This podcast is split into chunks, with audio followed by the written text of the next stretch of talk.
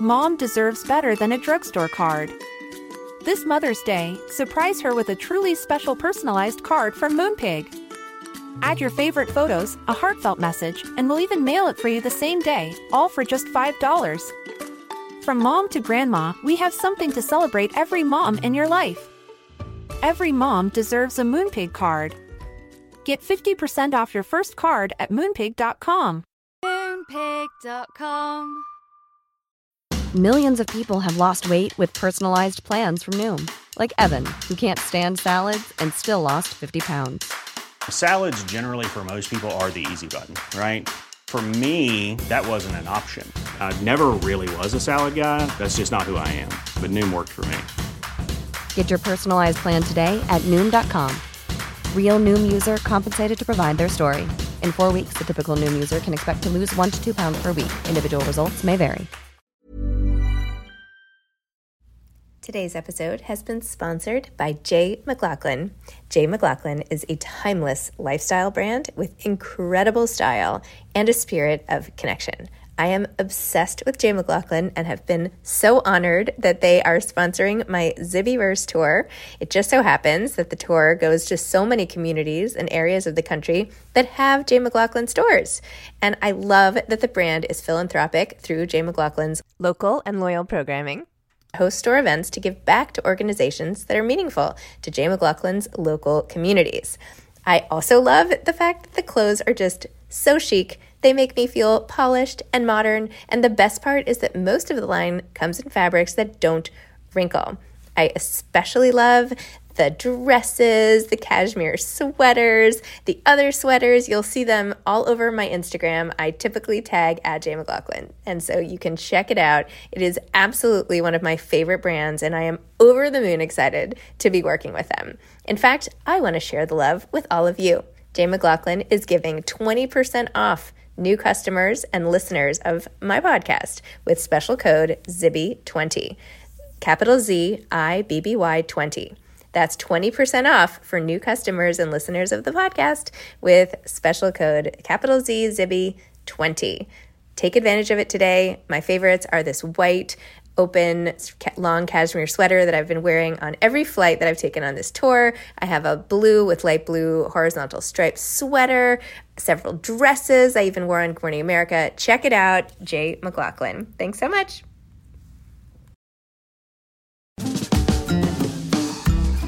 Hi, I'm Zibby Owens, the creator and host of the award winning podcast that you're listening to right now. Thank you so much, called Moms Don't Have Time to Read Books.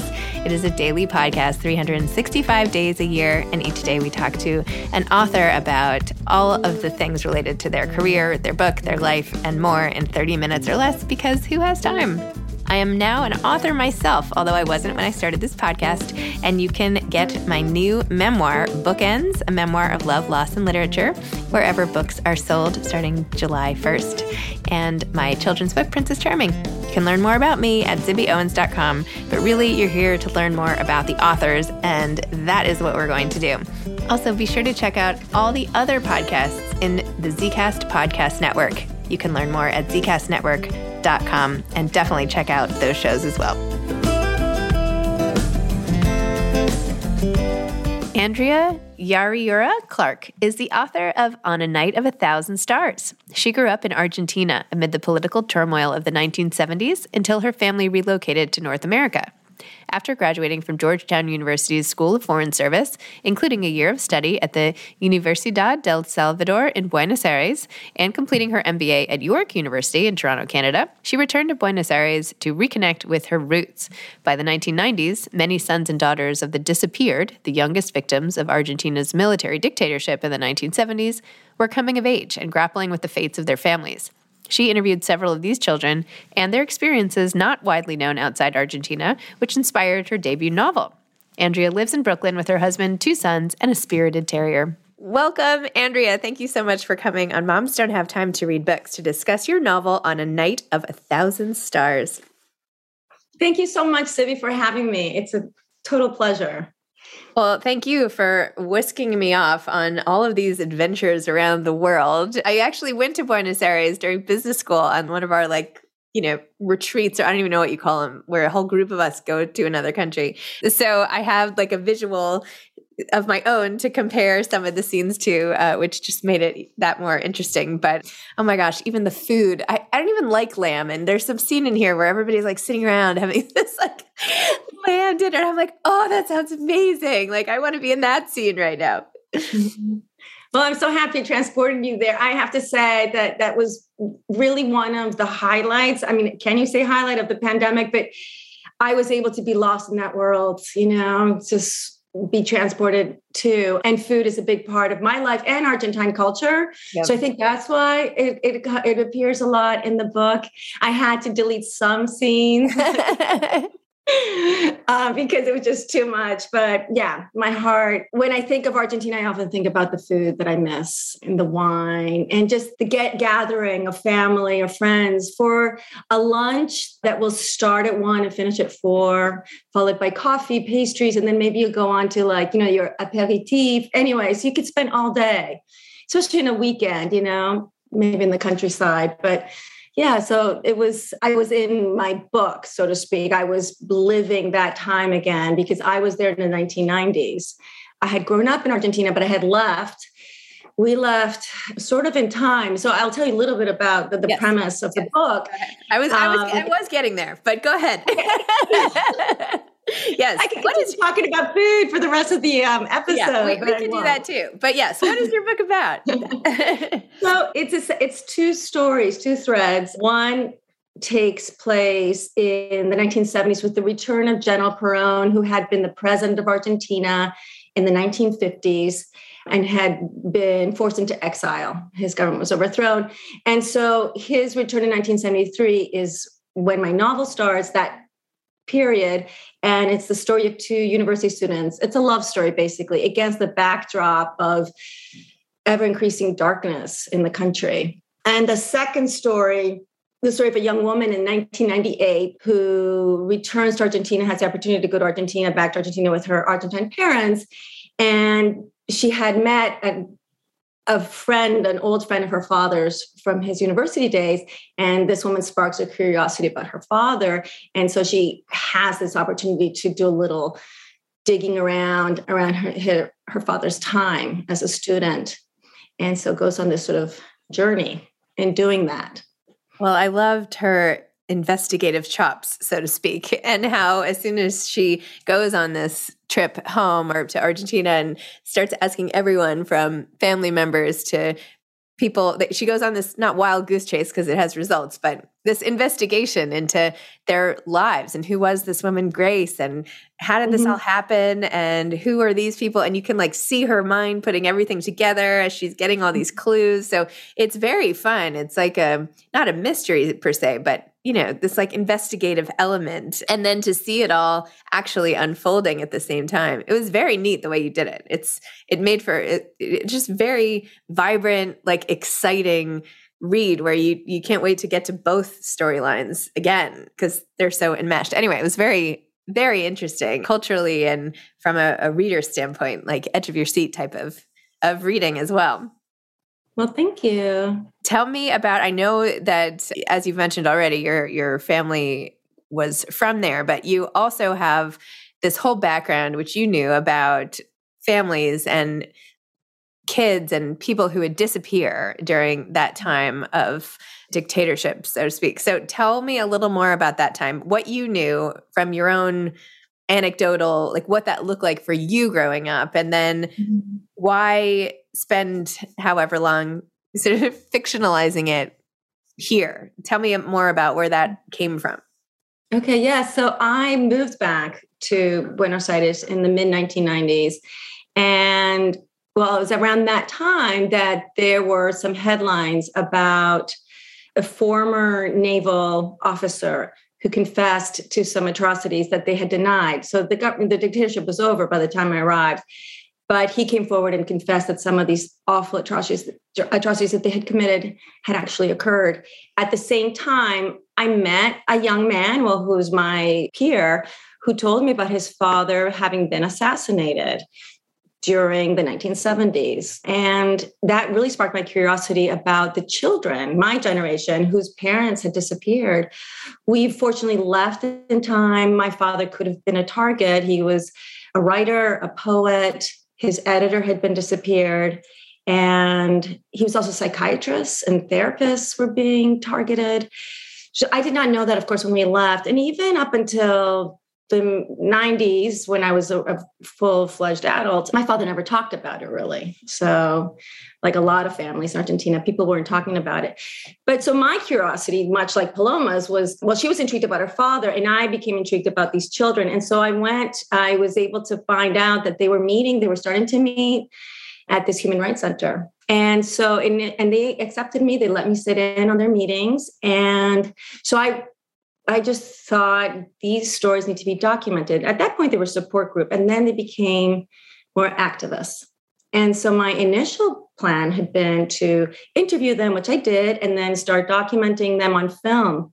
And then I met my husband, life took over, we moved to New York, and I, I came back with an unfinished documentary. This is in the early 2000s. But what happened was that the stories of these hijos, children, stayed with me. And I thought I would try some creative nonfiction pieces. I tried made a screenplay. These were all these different iterations that eventually led me to write fiction many years later when they still wouldn't leave me alone. I'd had my children, I was working. So I decided that I would try to write fiction. This is my first attempt, it's my first novel and it was you know it took me many years but it was it was a it was worthwhile. I thought i thought that if i could at least get it on the page and have a few people look at it or even have my children read it one day that was my approach. Very low bar. Maybe that's the way to go because i feel like i mean i was yes i think i was a mother because you know we, we moved around for my husband's work so i had to leave my you know my career aside for a while which is okay. But so this was a great opportunity for me to be able to t- do it. But i was like running to school picking up the kids you know they had their activities. But i would carve out a little piece of time for myself. And i was very quiet about it zibby you know i didn't have an mfa or you know i had friends who were authors who later on became a great group uh, support group giving me advice on how you know to get the manuscript read, introducing me to people. So I was very fortunate. We were all moms together and our kids, we, you know, we had met through our kids. So I was very lucky also to have that support. Well, it's lucky to have the support, but you're also really talented and also really open to it as well. I mean, you could have just bypassed that whole thing. I love this idea of you quietly working on this. You know, I, when I started my podcast, I was like, I'm just going to do this over here in my bedroom and not tell anyone. You know, I, I feel like there's some risk, right? You're putting yourself out there or mm-hmm. you don't want to be a failure or something. So you're like, I'm just going to like, you know, take this little thing, you know. I in my bedroom as well. Yes. and like, I mean, my husband knew, but he wouldn't ask questions. He knew that I was up to something, but it was great. Kind of just like and not feeling the pressure either. I mean, I don't know how if you felt a lot of pressure. I mean, you were doing a podcast. I was really just it was my own thing. I didn't have to share it with anybody if I didn't want to. But I think it was important just to have that time first, and then yeah, then you slowly start telling people about it, right? That's what I did, and asking for huge favors of friends. read it. Um, I'm so grateful to them too. Those initial rough, rough drafts, going through them Yes. So, did you write one storyline before the other? Like, how did you do that? That's a great question. Because I felt more comfortable with with Paloma's story. That's the name of my protagonist in the 1998 story. I really initially was just her story mm. with very brief flashbacks to the 1970s because her story is, is remained the same when I eventually landed an agent who turned out to be the best one, that's the other thing I would say is don't give up. I, I, there were several agents who were always very nice, but would pass on the manuscript, but with some some of them with some really nice feedback. But when she took me on and she was able to get, you know, gave me her notes, say, we really need to dive, you need to make a deeper dive into the 1970s. And it's interesting that I was sort of avoiding that. And I think because we grew up in Argentina, and those of us who grew up outside of Argentina as well, with the silence around it, our families that weren't talking about it. So I feel like I was doing the same and not able to look at that chapter. Luckily, by then, um, in the 2000s, we had these great um, books by journalists who had uh, historians in Argentina. So that was what I did. I did a lot of research and I wrote the 1970s as if they were very, a separate novel because that's what my agent Johanna Johanna Castillo, she's wonderful, said. Just this is a different novel, not a different, but just to you know just write it separately. And so I did that, and then I, when it was when I was ready, I tried alternating them, and it sort of they all fell into place. I had to work around that a little bit, but they naturally aligned. It was really great. But yeah, the 1970s came later. So interesting. Wow. Yeah. I wonder what it would have been like as two different books, you know? I yeah. I mean, I don't know, but I have to say that it gave me really the possibility to learn much more about our history and it, and it brought back memories of my time there as a child. It gave me the opportunity to talk to family, friends. And so it was really a, a kind of a different journey for me too, as a child from the 1970s in Buenos Aires. Ready to pop the question? The jewelers at BlueNile.com have got sparkle down to a science with beautiful lab grown diamonds worthy of your most brilliant moments. Their lab grown diamonds are independently graded and guaranteed identical to natural diamonds, and they're ready to ship to your door. Go to Bluenile.com and use promo code LISTEN to get $50 off your purchase of $500 or more. That's code LISTEN at Bluenile.com for $50 off. Bluenile.com code LISTEN. Planning for your next trip? Elevate your travel style with Quince. Quince has all the jet setting essentials you'll want for your next getaway, like European linen, premium luggage options, buttery soft Italian leather bags, and so much more. And it's all priced at 50 to 80% less than similar brands. Plus, Quince only works with factories that use safe and ethical manufacturing practices. Pack your bags with high-quality essentials you'll be wearing for vacations to come with Quince. Go to quince.com slash trip for free shipping and 365-day returns. Mom deserves better than a drugstore card. This Mother's Day, surprise her with a truly special personalized card from Moonpig. Add your favorite photos, a heartfelt message, and we'll even mail it for you the same day, all for just $5. From mom to grandma, we have something to celebrate every mom in your life. Every mom deserves a Moonpig card. Get 50% off your first card at moonpig.com. Moonpig.com. I kind of love this uh, Paloma Juan relationship situation. Tell me a little bit about that because you have from the start the sort of flirtation and, and all of that. Tell me about like building that up and, and everything.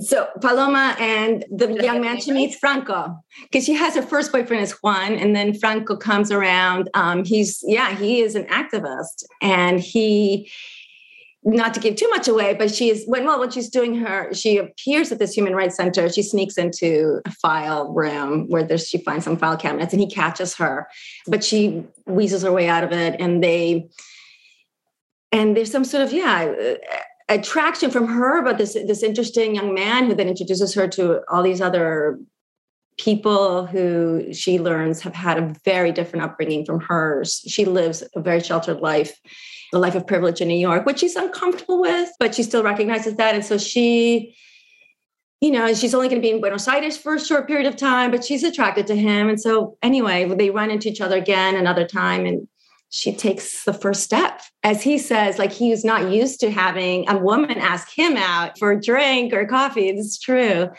Argentinian, I mean, maybe that has changed, but definitely in the 90s, it was still like that. That women didn't necessarily take the first step.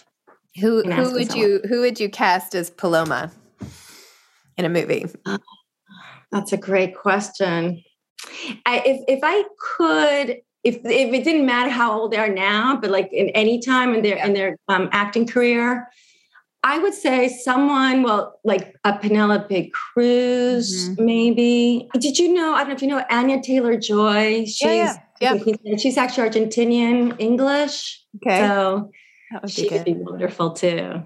Wow. So it's been a couple months, as we were discussing earlier, as I was apologizing, since your book came out. What has been the reaction? What has been something surprising or most rewarding about people sort of falling into this novel and what they've learned and what you've gotten out of their reactions? Well, I I love that it has gotten the conversation started with some Argentinians that I knew that mm-hmm. didn't that would not have told me before about their own family's experience there seems to have always been someone within so people say oh, it was just part of the country was affected by it but the entire all of society was affected by this dictatorship so some people have come forward that I've known for a long time told me, shared their stories with me. For the American readers, so many have apologized for not knowing about this history. And I and I tell them they don't have to. I mean, even in Argentina, children are not really being taught. They'll, they'll know all the names, they'll learn the names of all the presidents and dictators, but they don't go into in depth into what happened at the time. But it's been wonderful to hear also from readers that my book has spurred, spurred them on to like do more research and to learn more about that time. They keep saying, oh, I would go on Google or I would like, you know, and then what other books can I read? So that's great. That's that's been really nice to hear. And others have said how much it resonates with what's happening mm-hmm. today, you know, that history repeats itself, well, in different parts of the world, sadly, unfortunately. I mean, I literally can't believe the stuff that is going on, right? It is hard. Like, how are, it's just hard to wrap your head around and yeah. then and then sort of like get up and have your day as normal when the yeah. stuff is going on. I mean, it's, it's really yeah. anyway. It's uh, it's very unsettling and yes, disturbing, and and all the other things. But anyway, well, now that you have sort of masterfully written this novel and it may have started out quietly, but now there is attention on you and uh, your skills and all the mm-hmm. rest. Are you working on another novel? Do you feel a lot of pressure? Like, what is it like for you now? I am working on another novel, and I'm so glad that I, it was suggested to me that I think of a second one because I thought that was all I had in me, Zibby. Uh-huh. I mean, I didn't grow up thinking I want to be a writer. No, it was just like, oh, I have this story, and how am I going to get it told? How am I? So I thought, okay, I wrote the book, I'm done. But in doing my research for when I started to write the 1970s, I came across something else that made my made me just my made me so upset to find out that that had also happened. That during this time, the 1970s, 80s, that I held on to that, and I've sort of come up with another story. It's sort of sequel.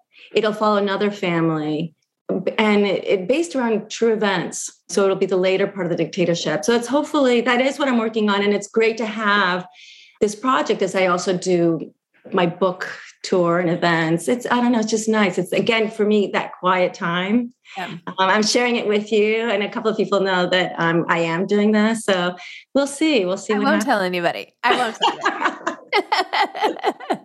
i'll keep it very quiet but it's nice to be back in that space again, I have to say. Yeah. And it's just sort of right at this point, it's just like I'm telling myself the story. That's what it, this is. Again, like no pressure. Let's see what happens. Just get yeah. on the page. No pressure. There aren't that many things I feel like we do these days, like with the craziness and the pace of modern life that that you do without that you can't do while being distracted and interrupted. Right. I think that's some of what's so powerful about writing. It's like, yeah, I could tell I, I might have to carve out time. Like I'm going to take these two hours and I, you know, but while you're in it, your brain is just so engaged and in the, like your imagination so at work that you can't possibly multitask while you're doing it. Right. That's so it's, it's so in rejuvenating really because like multitasking is so draining when you think about mm-hmm. it so i feel like when you can take these times of like engaging with your brain and imagination and stories then how can you not like re-enter life a little bit fortified yeah, absolutely right. But don't you find that sometimes your best ideas come when you've left your desk and your computer, you're writing, and then suddenly pop something, you know, when you're like yeah. cooking or like driving your kid to his like soccer practice. I'm like, oh my gosh. And you want to pull over to the side and write down. I mean, my mind, it just can't retain that much. so you have to write it down.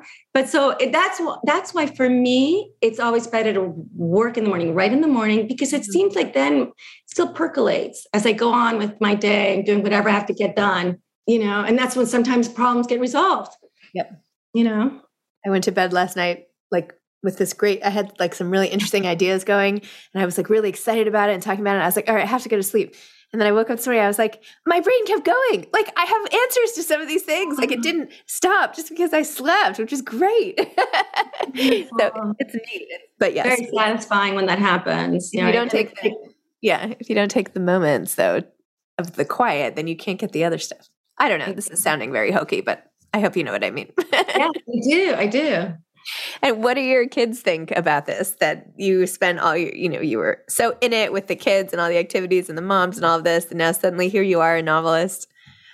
Well, they're very they've been very proud of me. I feel like they they now understand a little bit about what I was doing, you know. They would tell their friends again this took me about eight years so they were young really young. They would just say oh yeah my, my mom is working you know like but they weren't sure what i was doing. Um, i had my little project. So it's been it's been really nice to share you know the final i didn't want anybody reading it like when until it was actually the final copy was out. Because um, one of my oldest son was like when can i read it? My my friends know that you have a book coming out. I want to read it before it comes out. I said no no no just wait until the, the real thing comes out. So yeah it's that's been that's been really nice. And of course during the pandemic we all had our little spaces. So that was also uh, nice for me. Although it was terrible they couldn't go to school. They they did a zoom that that first year basically the, the whole year but we would all take breaks at the same time. I felt like i was a student like i was in school too. It was kind of fun. And because they were in class all day i felt like i had so i was really productive. We were all at our desks so that was very helpful. Because that was the editing stage too you know when they were at home online. Wow.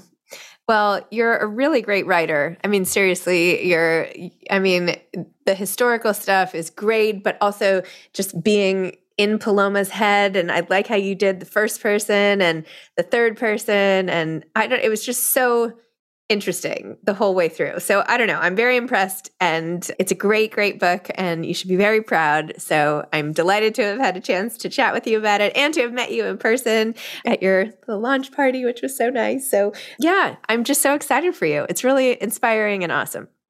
Thank you, Zibby. It's been so fun to talk to you. I really appreciate it. Me too. And uh, and you're in New York, right? We should uh, our paths need to start crossing more. okay, well, so yes, we have a couple of friends in common. Yes. So I would love that. Rachel Horowitz, Guru Hendricks. I love yeah. them. They're both amazing. Yes. Awesome. All right. Okay. Bye, Zibby. Thank you, Andrea. Have a great day and thanks. You too. Congrats bye. again. Okay. Bye bye. thanks for listening to this episode of Moms Don't Have Time to Read Books. Don't forget to follow me on Instagram at Zibby Owens and at Moms Don't Have Time to Read Books. Also, sign up for my newsletter at zibbyowens.com and sign up for my virtual book club and meet lots of authors on Zoom every other week. Thanks so much to Steve and Ryan at Texture Sound for the sound editing. And thank you to Morning Moon Productions for providing this fantastic intro and outro music.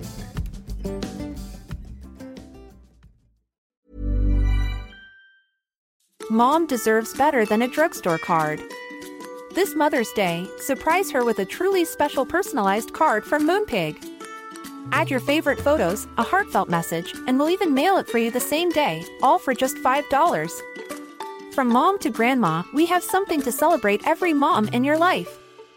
Every mom deserves a Moonpig card. Get 50% off your first card at moonpig.com. Moonpig.com.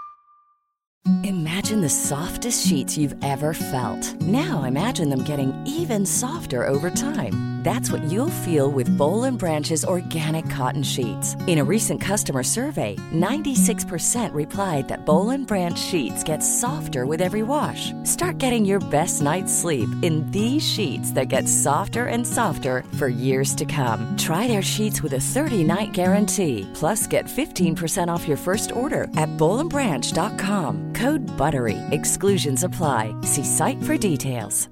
Even when we're on a budget, we still deserve nice things. Quince is a place to scoop up stunning high end goods for 50 to 80% less than similar brands. They have buttery soft cashmere sweaters starting at $50, luxurious Italian leather bags, and so much more. Plus, Quince only works with factories that use safe, ethical, and responsible manufacturing. Get the high-end goods you'll love without the high price tag with Quince. Go to quince.com/style for free shipping and 365-day returns.